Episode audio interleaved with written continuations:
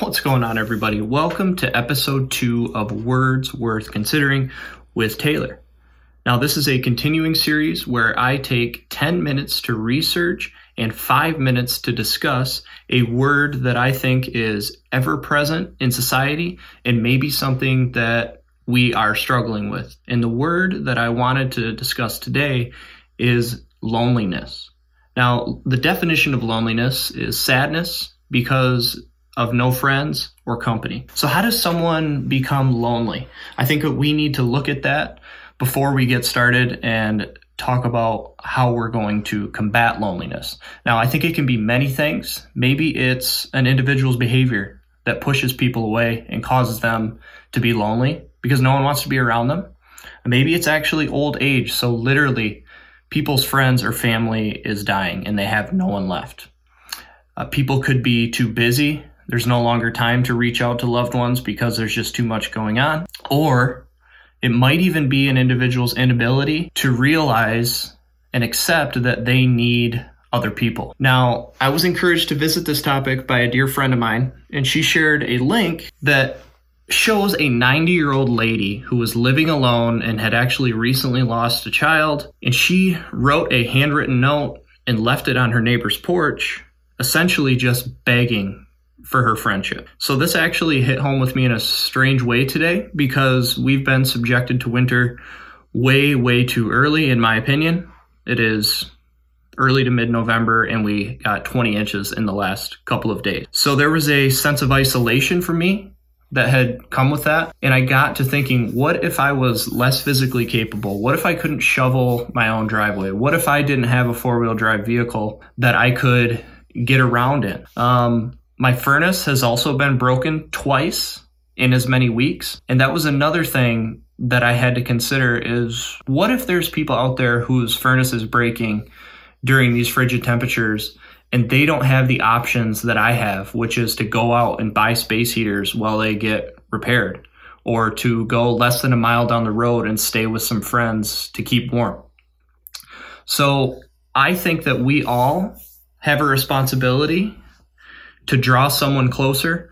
And I think this is important to consider as well as we're coming up on the holidays. So, Thanksgiving, a Christmas, New Year's.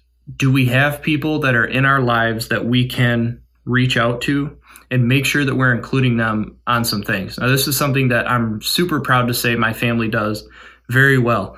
To be honest, sometimes it's kind of weird. I go to Thanksgiving and I have no idea who's going to be there. It's not only my family, but usually there are people that I've never met before that needed a place to go.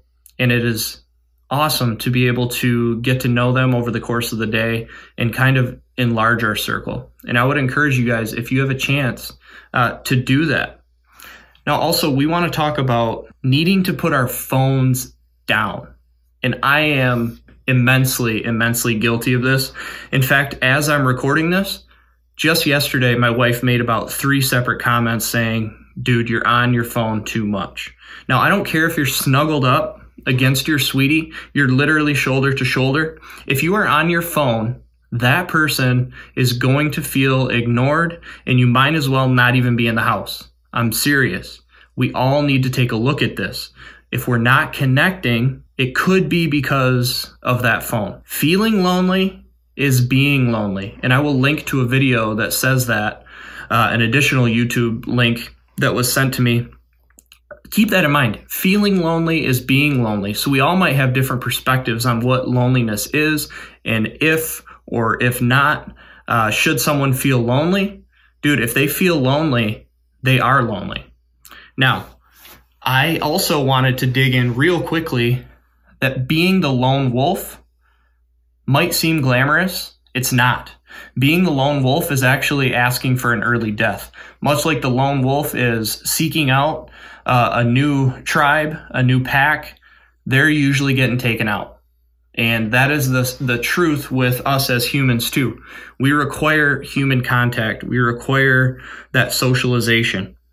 Now, quite literally, Individuals over the age of 52 are at an increased risk of decayed mental well being if they are not put in enough social situations. And that causes stress on the heart. This is no joke. I deal with this every single day as I work with the elderly and specifically ones who struggle with dementia. The number one thing, or one of the number one things that I can prescribe to them as they ask me, how can I combat this disease in any way? I tell them you have to continue to socialize. It is going to be the best way to stimulate your brain, exercise your mental well being, and keep your heart healthy. I'm serious. If you don't believe me, believe science. It's the truth. So, in closing, I want to leave a challenge for people who need to reach out to others to ensure that those that are on the outskirts of your circle are not feeling lonely but also we need to admit if we're feeling lonely and be willing to voice that concern and try to get some other people to take us in. So, in closing, reach out and be reachable. Thanks for listening. This was Words Worth Considering with Taylor. Till next time.